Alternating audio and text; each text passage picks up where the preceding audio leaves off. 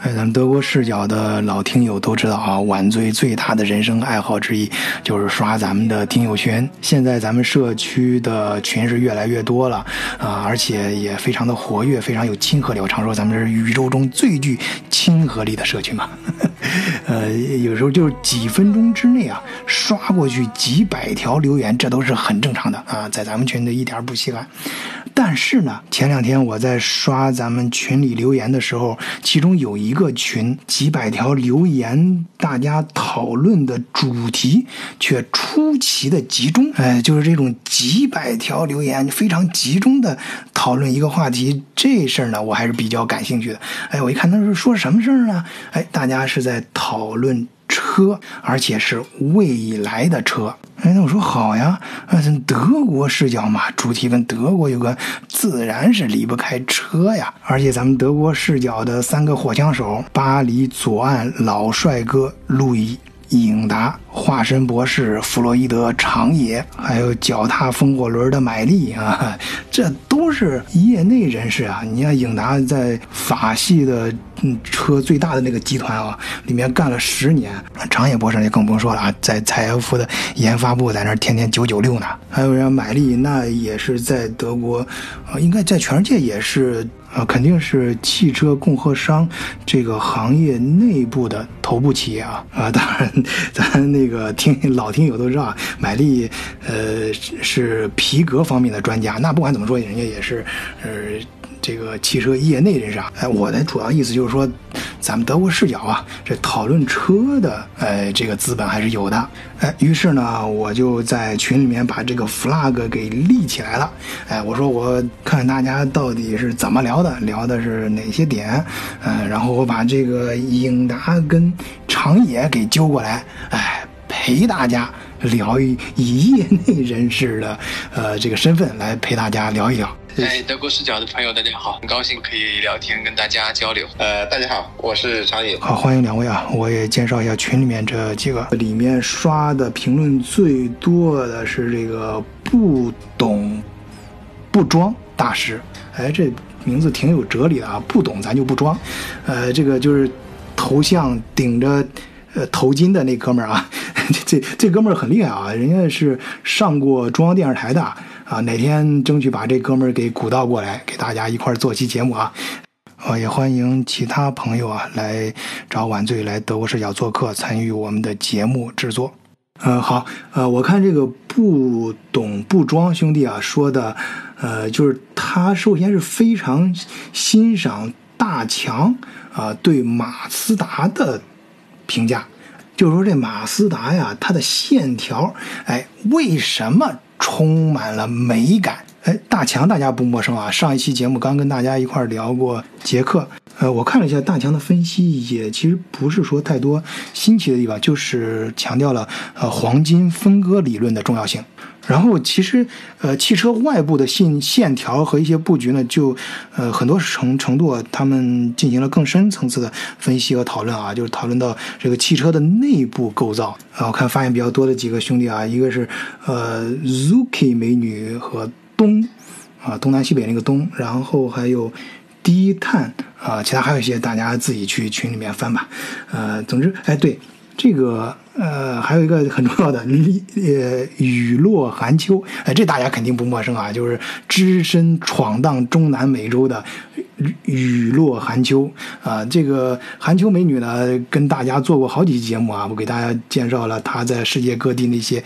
惊险的经历，你要跟大富豪一块儿去小地上跑淘东西，哎，然后半夜被异国他乡的帅哥搭讪啊，等等啊，感兴趣的朋友可以自己去翻着听听前面的节目啊。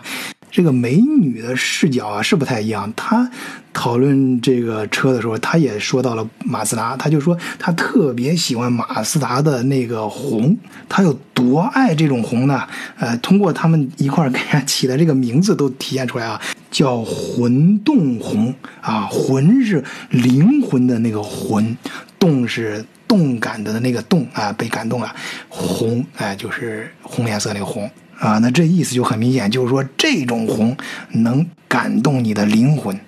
哎，说到汽车外观这一块呢，我也跟着大伙儿一块儿，呃，瞎掺和着讨论了几句啊啊，因为他们说到，嗯，长城的呃哈弗呢，像呃福特，其实啊，大家从背部呃选不同的角度多看几眼，你会发现它其实外观是像宝马的 SUV。哎，为什么呢？哎，这晚醉可不是瞎说啊，因为晚醉在呃德国。呃，很多年了嘛，跟德国很多大公司集团多多少少都有一点业务往来啊。其中有一次帮国内的一个车厂啊去挖人的时候啊，那个时候我也是知道长城的那个设计，当然因因为人家现在已经不在了，所以我我可以说一下啊，呃，它是它的外观的设计就是哈弗的那个设计师是外观设计师是。呃，原来宝马的呃呃外观设计师，这个原来我总觉得这个做 design 的这个设计，像艺术这一块，这挖人能有多少钱？后来那个朋友啊就跟我说，挖这个人就我开始说的，你顶多也就是年薪百万嘛，咱不行翻个倍，再给套房，配上其他的设呃这个待遇，到头了吧？哎，他说不是，他说这个就这个职位就是车厂外观设计师这个职位，呃，他的。起跳价就是千万，就是千万年薪，不是百万年薪啊，直接就是多了一个零。哎，后来呢，我自己也琢磨明白了，人家外观你看着好像是就是给你铺一张皮，实际上啊，那就相当于一个乐队里面的指挥一样啊。大家知道啊，乐队里面收入最高那个人，就是最牛那个人，是他的指挥，他指挥必须是懂懂得每一个。呃，细节什么的才能够把整个乐团的每一个呃这个乐器调和起来嘛，然后整然后去去演奏出他想要的风格。这个呃车也是啊，你这个车他也要懂得很多东西，才能把这些东西组合在一起，最终体现给客户的就是一个车型啊，去体现出他的这个车的这个精精髓啊，什么精神层面什么东西啊，这个反正这个我吹的不是很专业啊，大家可以自己去脑补。总之，这个汽车的外观呢很重要啊。这个这个，人家说现在是个呃堵脸的时代啊，呃呃，颜值即正义啊。这个在某种时候，哎，因为大家这个内部的技术其实差不多都都能搞得来了，那么不同的外观就是给顾客的第一印象，那就很重要了。嗯，好了，咱们跑题到一定程度就可以了啊。往回说说啊，这个不懂不装大师呢，呃，在这个无意中呢。啊，抛出了一个呃新的一个论点，呃，他自己也没想到这个又引起一次轩轩然大波。他就说，美国车啊，尤其是这个美国带那种大斗的，就特别结实，特别耐撞。然后这大强说，那你买车这不是说拿来撞的，而且他，哎，当然与此同时呢，这群里面就呃开始讨论了嘛，也是呃关于车的一个经典话题和争论啊，经典争论，呃，就是说这个车到底是重一点好，就。像欧美系的，尤其是德国车、美国车这种，呃呃，还是像日韩系的这种轻一点好啊。当然咱们德国视角嘛，强调的是不同视角看世界。所以今天呢，就把嗯呃巴黎老帅哥英达啊，跟这个化身博士长野给揪过来了。换一个视角，也许世界大不一样。以德国视角，晚醉为你评说。天下事。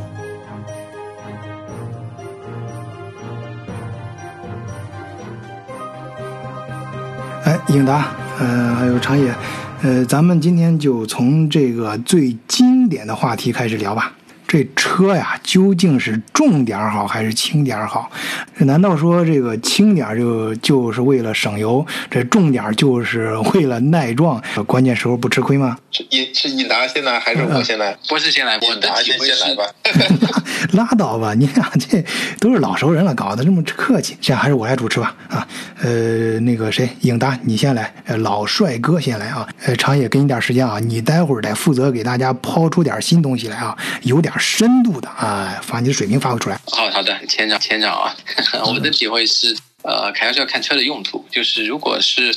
呃在城里低速的行驶的话，呃，可能轻巧一些车反而更有优势，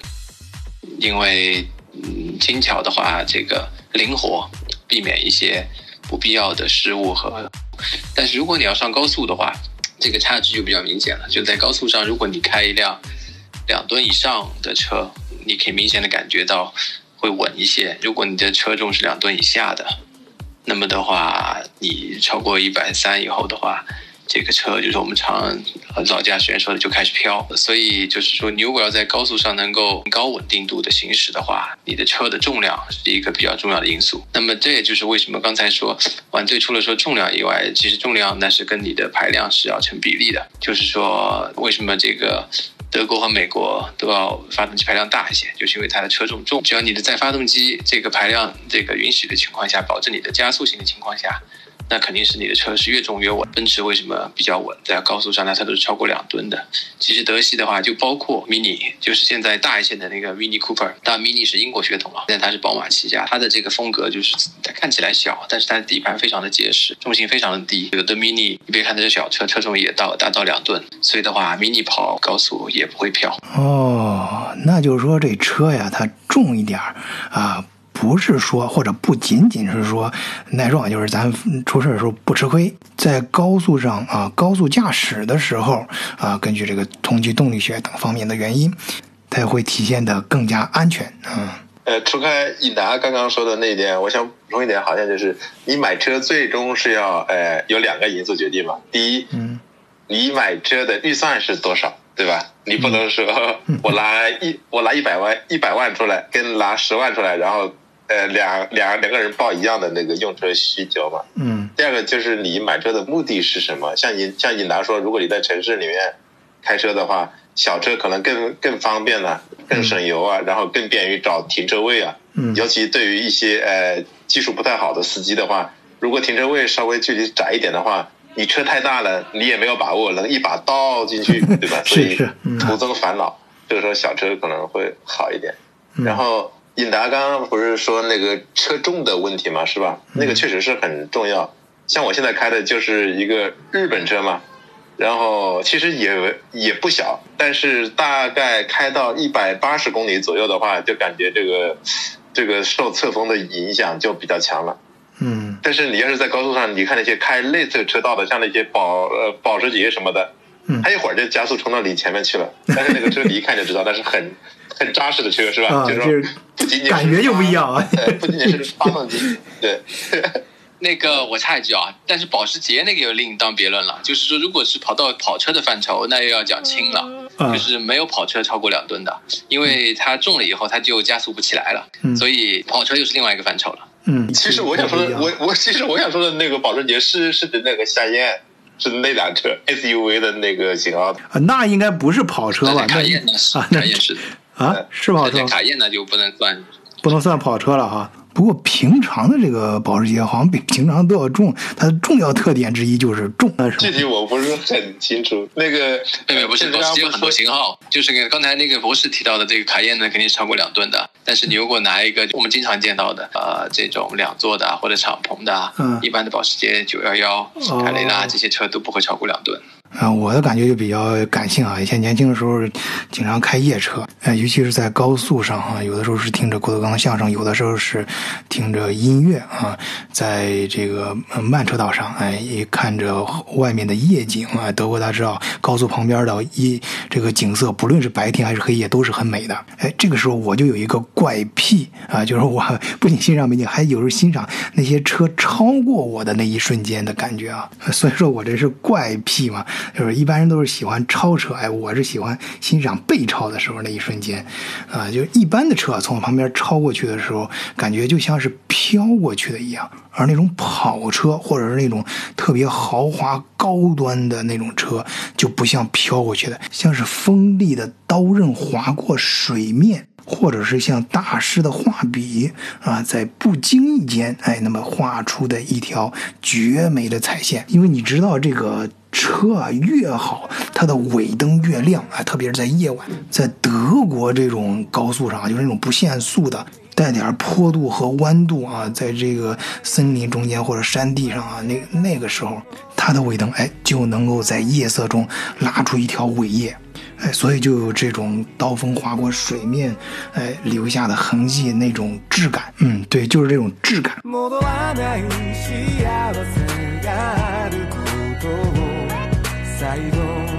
呃，这儿我看还有低碳可持续。呃，这个低碳兄一看这名字都是环保人士啊，咱们德国视角里面很多这种个性鲜明的听友啊，都非常欢迎。啊，我看的都是很多语音留言，就号召大家支持国产车啊。然后群里面还有各种各样的讨论，啊，我看其中啊讨论的一个比较有意思的点就是未来的汽车会是什么样。这个汽车公司应该朝哪方面发展？啊，对于车来说，哪些东西更重要？关于这方面，哎，应达、长野，你们两个聊聊呗。要不，应达，还是你先说。这是长野博士的研究方向啊，应该长野博士先讲。那行，这长野这次你先说，就不给你思考时间了啊。你说的这个造这个未来的车嘛，这个我我了解的也很有限，我只能就我现在目前看到的一些来分享一下。呃，就是第一，说未来是那个车嘛，呃，不一定非要是电动车，但是一定是新能源车，就是那个说向环保方向靠拢嘛，是吧？嗯，对对对。如果一定要把那个新能源车跟那个电动车画上等号的话。那就等于思想又没有被解放，又又掉入到一个套子里面去了。啊，对，这博士不愧是博士啊，这也是咱们德国视角应有的水平，用词精准。呃，然后在我看来的话，至于未来这个车具体采用什么样的能能源方式嘛，比如说像日本丰田有那个氢能源车，然后特斯拉是主攻电动车嘛，是吧？然后就是你具体是什么能源，现在还没有一个。一个很清晰的定论，看出哪一个更好。但是在我以有限的了解范围之内的话，未来车更更注重的是在于它的智能化，像那个 autonomous driving 啊，或者是那些什么能够跟五 G 啊，或者是一些新的通信下一代的通信技术能够紧密融合的这种技术，这个是车发展的那个主攻方向。像我们现在开的这种就是传统的机械动力的这种车嘛。嗯，基本上已经被判的死刑了。嗯，就是我作为一个行业内部人士，呃，收到的消息是，传统汽车已经被判死刑了。就是如果现在国内的汽车行业还是还是准备撸撸起袖子搞那种传统汽车的话，估计估计可能会被淘汰掉。因为这边已经给他判了死刑的话，也就是说，这个世界上最先造车的那波老师傅们现在已经掉头了。嗯，如果你还跟着他，他走传统路线的话，你再怎么搞，你你顶多也就是达到老师傅们的水平。你，但但是在在你追赶的过程中，老师傅们已经去开开辟新的战场了。然后最重要的是，他们他们这边就是我们可以说西方是个集团嘛，它不仅造产品，它还有那个媒体，还有话语权，还可以营销这个东西。也就是说，哪怕你最后。你传统汽车造的比老师傅都还好，但是话语权在别人手里，别人只要提出一个新的什么营销概念什么的，嗯，你这东西就就等于就是造出来也没人买。而且这些老师傅人家造出来的概念是一个系统的概念啊，人家造出来的新车新的方向也是一个新的系统，包括汽车运行的啊呃驾驶的周围这个大系统，甚至在我看来啊是一个轨道系统或者是一个空间。实际上的话，呃，美国美国交通部已经之前就已经制制制定出了一个方案，好像是叫一个什么呃 regulation 的具体名字我忘了，我记得是美国交通运输部定的一个规则，就是说以后的车基本要实行那个智能化。嗯，谢谢。像就像特特斯拉这种无人驾驶嘛，嗯，只是相当于实现了这个这份规范里面的很小的一部分。像你说的那个，以后那个车会会那个铺设智能公路啊、智能传感器啊、智能路标啊之类的是吧？嗯，就是这些全部都会实现。包括像我们现在这种在地上不是左转向、右转向都是用那个白漆刷在地面上嘛，是吧？然后你然后你看到这个路标，你就知道哦，这条街只能只能向右转或者只能向左转什么的。但是以后的话，呃。可能这个标它还在，但是这个标下面可能会埋埋设一些智能传传感设备之类的。也就是说，你你看到的只是这整个基础设施里面的一个很表层的东西，它下面还还有一些智能化的那些结构，现在还处于一个有待充实的阶段嘛。所以，所以智能驾驶是也是以后的主攻方向，这个是百分之百明确的东西。但于但是具体以后是采用什么能源来驱动这个车，现在还还没有形成一个共识。只不过是特斯拉现在搞得比较火，所以大家都一一窝蜂的跟着搞电动车。但是但是据我了解，这个电池技术没好像还没取得相应的那个进展嘛。也就是说，你还是按照特斯拉这种底盘上布满密密麻麻的电池的话，我个人认为可能不是一个什么太好的方案，因为它它现在这个车嘛，跟跟我们的传统汽车是两个概念。传统汽车是以机械机械部件为主，是吧？然后辅辅辅辅助以相关的电子控制设备，像那些呃 ECU 啊，就是这这之类的东西嘛，来来辅助控制车的一些驾驶啊、一些传感这之类的东西。就是本质上你还是一个机械加电子控制系统一个混合的结构。嗯。但是以后的这个车就变成了，至于你具体用什么动力来驱动这个车，是已经被抽象出来的。哦。你的本质上是要把这个车搭搭建成为一个可以可以自动驾驶的那种智能平台。至于这个平台的底层是用什么东西来驱使它，是用什么能源来驱使它，那个就就相当于是那种即插即换的这种方式嘛。哦。就有点像那种 U USB 一样，是吧？如果说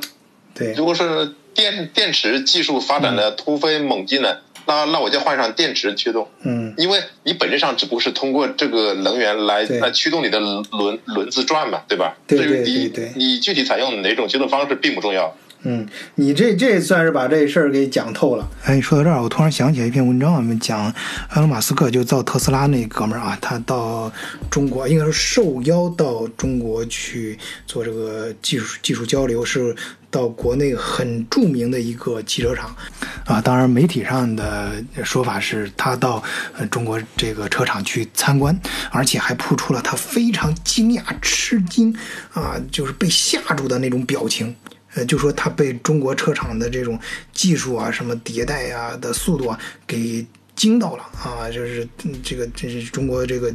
呃给给他介绍的这种自己的先进的这种技术啊啊，什么电池技术啊、什么系统啊、最新的呃是什么什么什么部件呀，这这这这太牛了啊！他整个就吃惊就惊呆了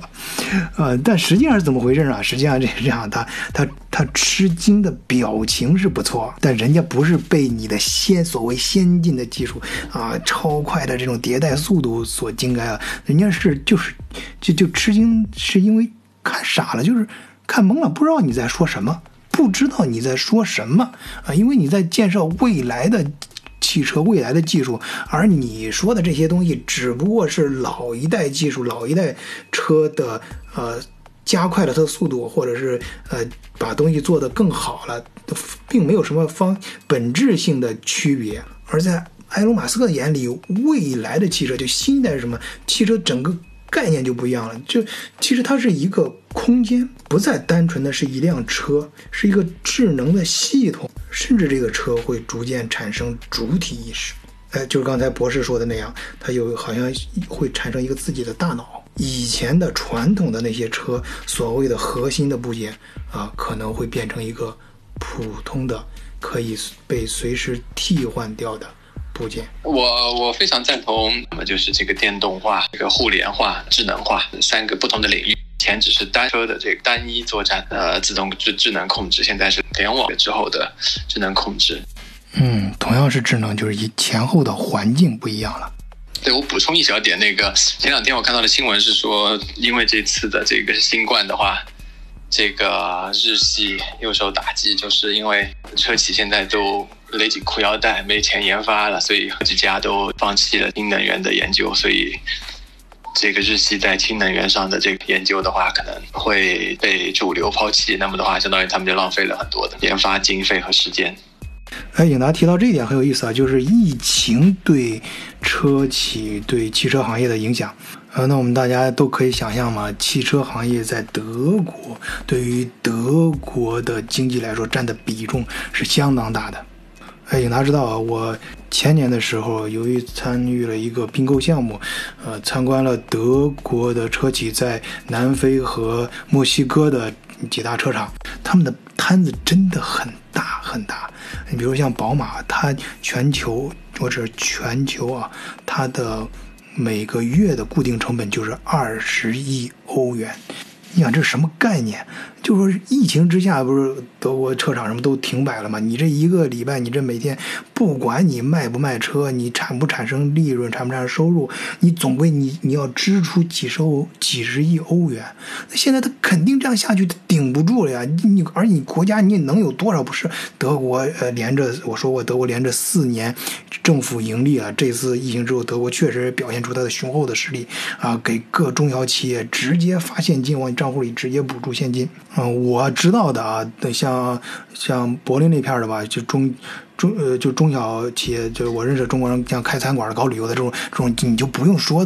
你你只要是真的企业啊，那是干这行的，政府都很理解你，你肯定是受疫疫情影响非常大啊，那账户一一万二啊，一万四啊，一万四千欧元直接打你账户里。这补助呃确实很大，但是整个国家的它补不过来呀。你看现在汉莎快倒闭了，像德国有名的这种 T one、T 二啊，这跟车汽车行业有关的这些很多工厂都直接关门了，直接关门。那再这样下去，国家肯定是照不过、照不不过来的。他要，他他整个经济再这样下去就散架了。他德国那个大型企业，我在上一期捷克那一讲捷克的时候也专门讲过，德国的他的这个工匠精神不仅表现在人家能工巧匠对技术的追求精益上，还表现在它的规模上，就是它是大规模、大这种工业体系的一种体系化的一种建设，所以这种固定成本是相当大的。你看我去年去那个某一个什么的时候，他们。整个车厂的配套设施都是跟整个呃城市 都是跟城市这种级别相互配套的，就是一个可能一个城区就是它的呃跟宿舍楼一样。你像沃尔斯堡那个整个一个城市就是人家的一个一大众的一个家属院儿。呃，当然，这 中国也有些地方规模很大。我们当时参观一块参观的时候，还有一个呃新加坡的专家，他说他去参加，他去参观中国的哪个工厂的时候，就那个工厂里面跑的呃 bus 就跑的这个公交车，就公司工厂里面自己用的这个公交车就有一百辆，就一天一百辆公交车在工在厂区里面跑。所以你可以想象，他们受到这种巨大压力，但对国家、他对国家经济的影响也是非常大的。那国家经济当然也非常在乎他们了。那所以，呃，我就看到有一篇文章是德国媒体上文章说，德国现在现已经出台了，呃，就是疫情之后三步分四步走啊，来实现德国经济的复苏啊。第一个就是现在我们已经看到的，呃，直接呃补助啊，补补现金给中小企业，给呃像富，其实。他没有像美国那样直接给每个人发现你，是因为德国平常就没在疫情的时候，平常那些吃不饱饭的什么，他的福利都能拿到，直接拿到政府的现金补助了，都，所以他的福利体系也是非常的完善啊，就是典型的嘛，中欧、北欧这种福利体系。第二步呢，就是关系国际民生了，比如说，呃，这饭店啊，这个理发店啊什么，平常街头的小店，哎，允许你开门了啊，就是。嗯，本周啊，就是从本周开始，呃，逐渐开始都都都允许了。然后第三步啊，就是针对于这种重点企业的救助，你比如说对车企，其中，呃，可以说这一块就是针对德国的车企的啊，德国公司就是针对德国车企推出的第三步的呃政策，就是鼓励。大家买车啊，你买车给补助。呃，第四步呢是金融层面，就是在整个呃放眼就视角放到整个全球啊，德国这些国际大型企业啊，整个国际供应链跟国际金融这一块儿呃的出台的政策。当然，这这个也是一个很宏大的话题，我们有空再说啊。我们回到说第三个步骤，就针对车企的。那车企的这方面，它就呃，我我在想，它会不会正好利用这次政呃，冠状病毒的时候出现这种断档的时候，再次启动的时候，直接就朝着新能源汽车方向走。因为大家都在担心德国是不是由于它的传统的汽车这个负包负呃就呃负包袱太重啊，转型的时候会很难转。那正好趁这个冠状病毒的时候，啊，国家在出配套配合一些强硬的政策，呃。推动新能源车市场，从而倒逼新能这个企企业在新能源汽车方面的转型。那也就是说，我们放眼全球，那这一次呃疫情会不会反而可以促进？整个汽车行业的转型升级？转型的机会，这个，呃，如果我们类比零八年的次经济危机，确实这个本来以为会对汽车行业打击巨大，然后后来。欧洲各国政府推出了这购买新车的政策后，反而这个各大车企的新车销量。那么这次的这个转型，呃，我自己个人的看看法是一步到位到电动车会比较困难，因为电动车毕竟不是还需要基础设施的配合。嗯。那么充电桩、充电网的这个装配的话，不可能一蹴而就，在今年就飞快完成。嗯，那么理相反，混合动力我觉得会是一个可以做一个尝试，因为大家都推出了几款他们想要发力的这个混合动力，现在也有。嗯，好，英达的嗯观点就是说，近期呃混合动力车将是一个重大的卖点，疫情之后会迎来一个市场的契机。那长野你怎么看？呃，英达刚刚说，呃那个电动车一下子难以推广，这个我也觉得是难度比较大。一个是电电动桩呃电动那个充电桩的问题，第二个是这个电动车，我是从我是我本人是没开过的哈，但是我想的话，那种开惯了手动挡的呃德国人，你让他一下子就换到电动车，他中间是不是也需要一个适应过程？这个也有所存疑。嗯，然后你说这个经济计划，它的第三条是说通过补贴那个车企，然后让你去换买那种新能源车啊或者是什么的。那就是说，这个车首先得是在德企汽车制造商的生产目录里面的车，它补贴才有意义。否则的话，他把钱发给你，你最后跑去买特斯拉了，那那不是花德国人的钱，make American great again 吗？呃，哎，不是，他还真是补贴，对他反正是补贴你买车的人，他倒没说是补贴车车补贴车企，我觉得从现在就开始了。他是这样的呀。他第一波直接书写，直接就是让让你去申请那个 c o u r s Arbeit 什么东西的嘛，那就是说让车企保留德国工人的工作岗位嘛，对吧？这个这个是应急之策嘛。嗯。他的那个他的那个长期之策应该是说，通过补贴那个本国车企所推出的一些新能源车型，嗯，然后趁机让这些车型在市场上铺开，嗯，铺开之后同。同时，你就是说，人都会有一种惯性嘛。比如说，你第一，你第一次买的是一个什么牌子的车，然后开了若干年之后，你觉得这个车开的还蛮顺顺手的，是吧？嗯，如果不出什么很大的意外的话，嗯，你还会继续去买这个牌子车，因为你已经形成了一种使用惯性嘛。啊，对，对吧？嗯。然后，同时的话，你你比如说，你德国几大车厂推出的几款主力新能源车型，一旦在德国市场上铺开了以后，然后要知道。从德国，你如果你把世界地图打开，也然后把把这个呃地图放放到那个欧洲这一块，然后你从德国画一条线，从德国往东，或多或或少都属于德国的经济势力范围嘛。你因为这个，我以前看过一个那个呃，叫欧洲各国第一外语的那个统计嘛。嗯，就是说，呃，他说那个。从德国往东，比如像波兰呐、东欧啊、捷克什么什么东西是吧？就是一直到保加利亚这样一些国家，他们那个呃，除了英语之外，然后第一首首选的外语就是德语。这这就是看看得出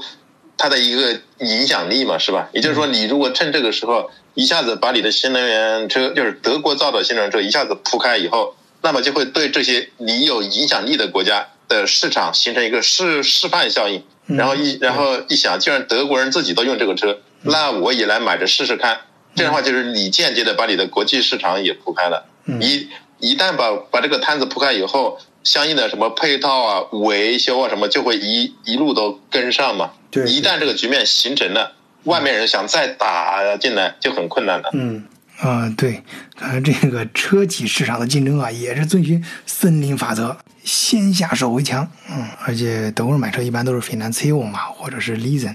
那分期付款都是三年或者四年，也就是说，买车人一旦买车的几年之内都不会换了。刚刚才我是顺着晚队提出来的方向走，刚才我又在想，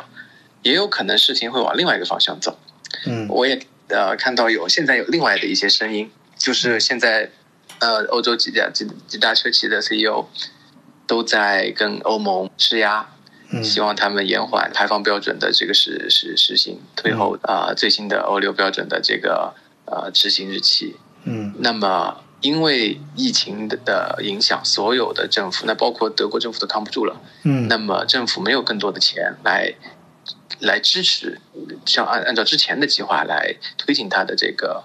这个汽车产业的这个发展政策。嗯。呃，刚才晚醉提到说车企耐不住了，其实最耐不住的是这个路夫汉萨，嗯。路夫汉萨是在破产的边缘。然后接下来的话是空客，所以的话，他的钱更多的应该是先救这些马上要倒下的，就马这嗯新疆要死的，嗯。汽车的话还是那么他没有更多的钱来做一些啊、呃更附加的这个扩张和投资的时候，那么它就很难去进一步的支持电动车的转型。那么现在因为这个危机，现在没有精力和这个能量来完成这场转型，那势必让它拖后。那么经济都负增长了，那么环保问题要缓一缓，我们反而延长了这个传统发动机的这个呃寿命，再把它延几年，二零二五年要达到的，我们先把它推到二零三零年，因为新冠的对整个经济大环境的影响。当然，现在政治环境毕竟去年大选以来，在整个欧洲范围内，然后主要的国家里，这个绿党都一个非常明显的增长，所以的话会是一股很强大的反反抗势力。但是在经济呃负增长的这个前提下的话，是吃饭重要，还是情还是这个这个高尚情操更重要？那么大家可能得做一个抉择。嗯。那么，如果假设欧盟决定推迟欧六的这个最新的欧六一的这个执行标准，那么延长柴油车的寿命，啊、延长这个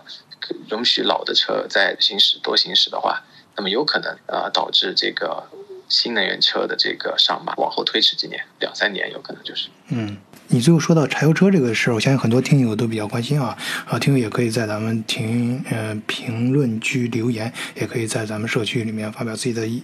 呃意见呃，因为我明显感觉到前年啊，对，就是就前年大前年的时候，呃，很多朋友啊，呃，都在讨论到底买车是买柴油车呢，还是汽油车。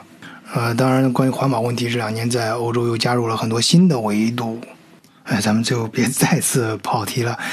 呃，这样吧，这次我们沿着刚才疫情对汽车行业的影响，啊、我把这个话题放得更宽一些啊，对全球经济的影响，把它放得再 口味再重一些啊。呃，那长野，你 这次就发挥一下你这个弗洛伊德式的呃梦游能力，哎、给大家 预测一下，这一次疫情中全球经济都受到了重创，都在一步步的恶化啊。那么你可否给大家预测一下这个这次的呃经济最差啊会恶化到什么地步？搞预测这个很很难的，啊，我只能呃，我只能说呃，目前来看的话，形势不是太太好，然后有可能会更糟经是吧？济的话可能关键后面会不会更糟？你觉得最糟会糟到什么地步？最糟那个就难以想象了，因为这个时候，它首先是你得有订单了，你没订单的话，公司无法正常运转了。嗯然后你靠德国政府的那个扩子阿拉伯的那个制度的话，它只能在一定时间内对你提供有限度的支持啊。如果这个疫情一直持续下去的话，一旦超过了政府能够承受的那个那个库兹阿伯的补助期限的话，到时候大家发现，哎，自己纷纷都都失业了嘛，那个时候社会一动荡起来，那就不知道了，就无法预料了嘛。然后，然后从那个新闻上看的话，这个疫苗一时半会儿也搞不出来，嗯。所以那个呃，在默克尔就说嘛，我们要学会与病毒共存嘛，一边共存一边解禁一边复工嘛，嗯，就是说这个就很考验火候了呀。你这样有一点没有调好的话，对搞不好就会出乱子。对呀、所谓火候就是要综合考虑，慢慢调和。嗯，我设想的一种情况，可能就是这个疫苗如果真的是很难在短期的研发出的话，最终可能是在一个相相对比较长的时间内，比如说三五年呐、或者是甚至上十年都有可能的。最后逐渐、逐渐、逐渐的就达到了一种呃一边生产一边实现群体免疫的这种结果，就是到到那个时候有没有疫苗也不重要了，反正百百分之六七十人都已经免疫了，都已经感染。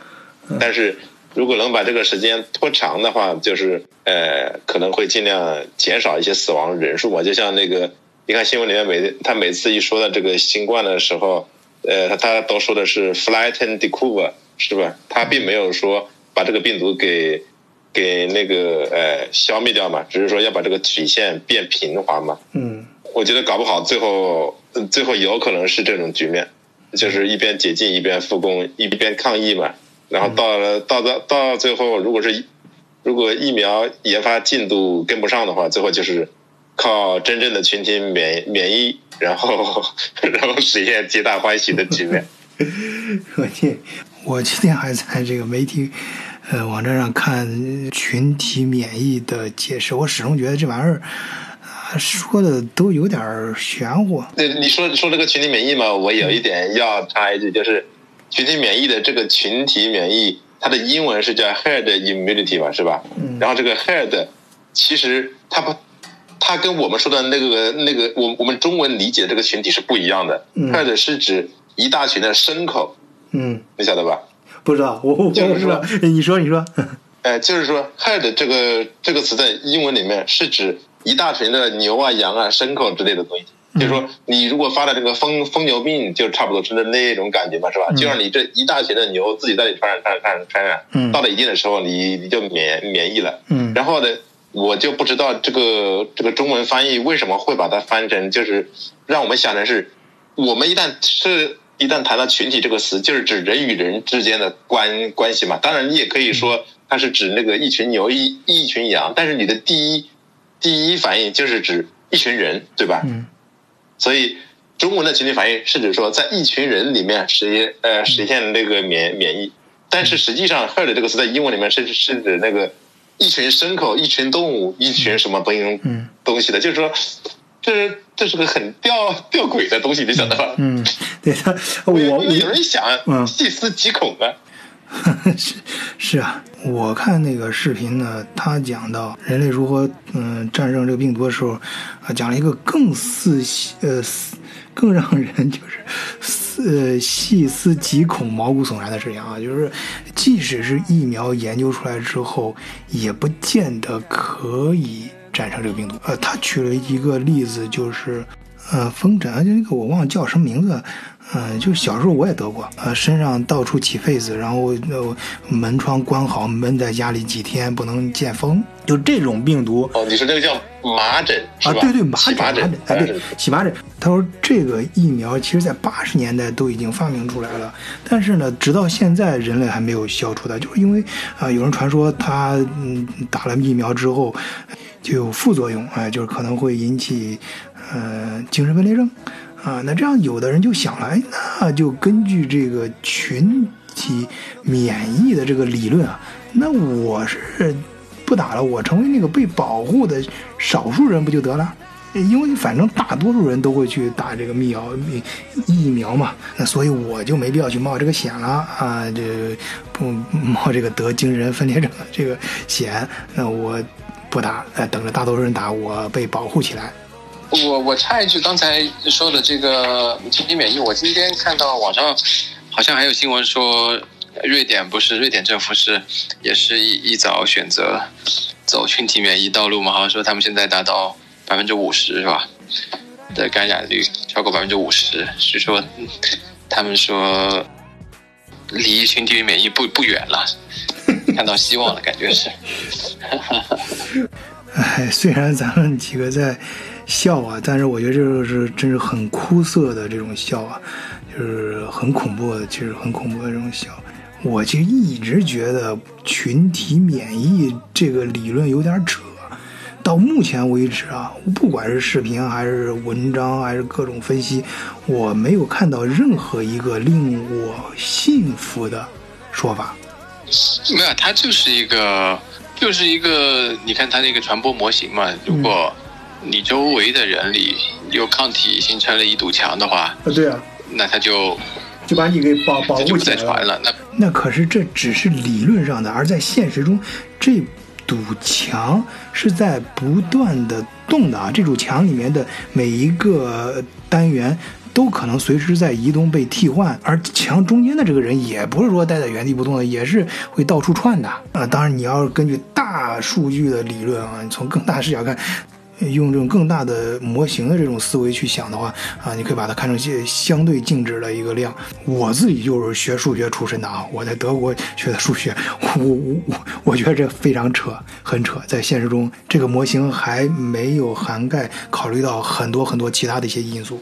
嗯，好吧，今天咱们哥仨就暂时先聊点，因为再聊下去，我觉得很多一些话题什么的，可能就又要收到编辑给我发的警告信了，甚至直接就下架了。那也希望更多的听友呢加入我们的听友群啊，在简介里面我都写了如何加入群啊，我们有专门的联络员，呃，联络员呢实际就是咱们。呃，群里面最热心的小伙三仙同志啊，啊，在此在节目里面也再次感谢我们的三仙老弟啊，呃，付出的辛勤劳动。呃，因为我以前用的那个木二十四那个呃微信号呢，就是他现在可能是因为加的陌生人太多了，他一直警警告我赶快去连接国内的信用卡。呃，然后有些朋友知道啊，我在国内连正常的银行卡都没有，所以我的微信有好多朋友有时候跟讲很咨询一些事情什么的，很很呃好心的啊，是是是完全出于好心的，没有任何功利，还，给我转一些钱什么多少表示意思，我都接收不到啊。呃，所以朋友们的这份心呢，呃，晚醉心领了，呃，暂时呢，我德国视角这块还不太想尽早的把它商业化，尤其是像其他的 UP 主那做的那些套路，呃，当然我也不是什么不食不食人间烟火的人啊，我在，呃，咱们社群的现在好像。至少超快超过十个了吧？呃，这个呃微信群里面都写写的很清楚啊。呃，我们不在德国视角上进行任何商业往来啊，也不会给商业行为做背书，只是给大家提供一个呃平台，大家相互认识结识啊。我自己 这几天呢也是在琢磨这个事儿，就是怎么让大家。确确实实的能够得到好处，包括我自己也能够获得一些，呃，实实在在的一些利益，啊，我自己之前非常忙啊，加上前段时间做了两次手术，很多老听友都知道，嗯，同时负责一个大的项目，呃，在法兰克福靠北的地方，现在这个项目基本上结束，其实原原因很简单，就是现在疫情影响了大家整个工业，很多工厂都关门了嘛，很多，呃。这个机械行业什么的都没法往下弄了。这首先你线下你没法，嗯，当面去拜访，人家门都关上了。然后线下很多人的回复也都非常的，呃，冷淡啊。不过我相信这次疫情中，虽然经济下沉的很厉害，往下沉沉沉，但总要有到底的时候嘛。然后就是逐渐的恢复，就是下一个经济周期。那咱不知道这个点儿具体在哪儿啊？但呃，我心存这个希望啊，我相信，呃，在这个即使在经济不好的时候啊，我们从历史上也能看到有很多伟大的经公司就是诞生在经济不好的时候。所以我最近反而有了，就 就这个项目我们差不多结束了，也是事实上刚刚说了是被逼的无无奈做不下去了，但是。应应该还有一些新的机会，所以我在我们德国视角平台的各个社区的各大群里面也说了，就是我，嗯，其实从很早就开始，我想更多的在这个平台上给大家提供更多的商业机会，让大家这嗯撞击出很多嗯火花。但我们不做背书啊，这是你们自己的事儿，哎，包括想跟。嗯，晚醉进行创这撞击的人啊，我也欢迎很多朋友。嗯，确实在德国，呃，有商业方面需求的，或者有一些新的创业想法的，可以找晚醉私下里来讨论。好，今天的节目就聊到这里，谢谢大家，再见。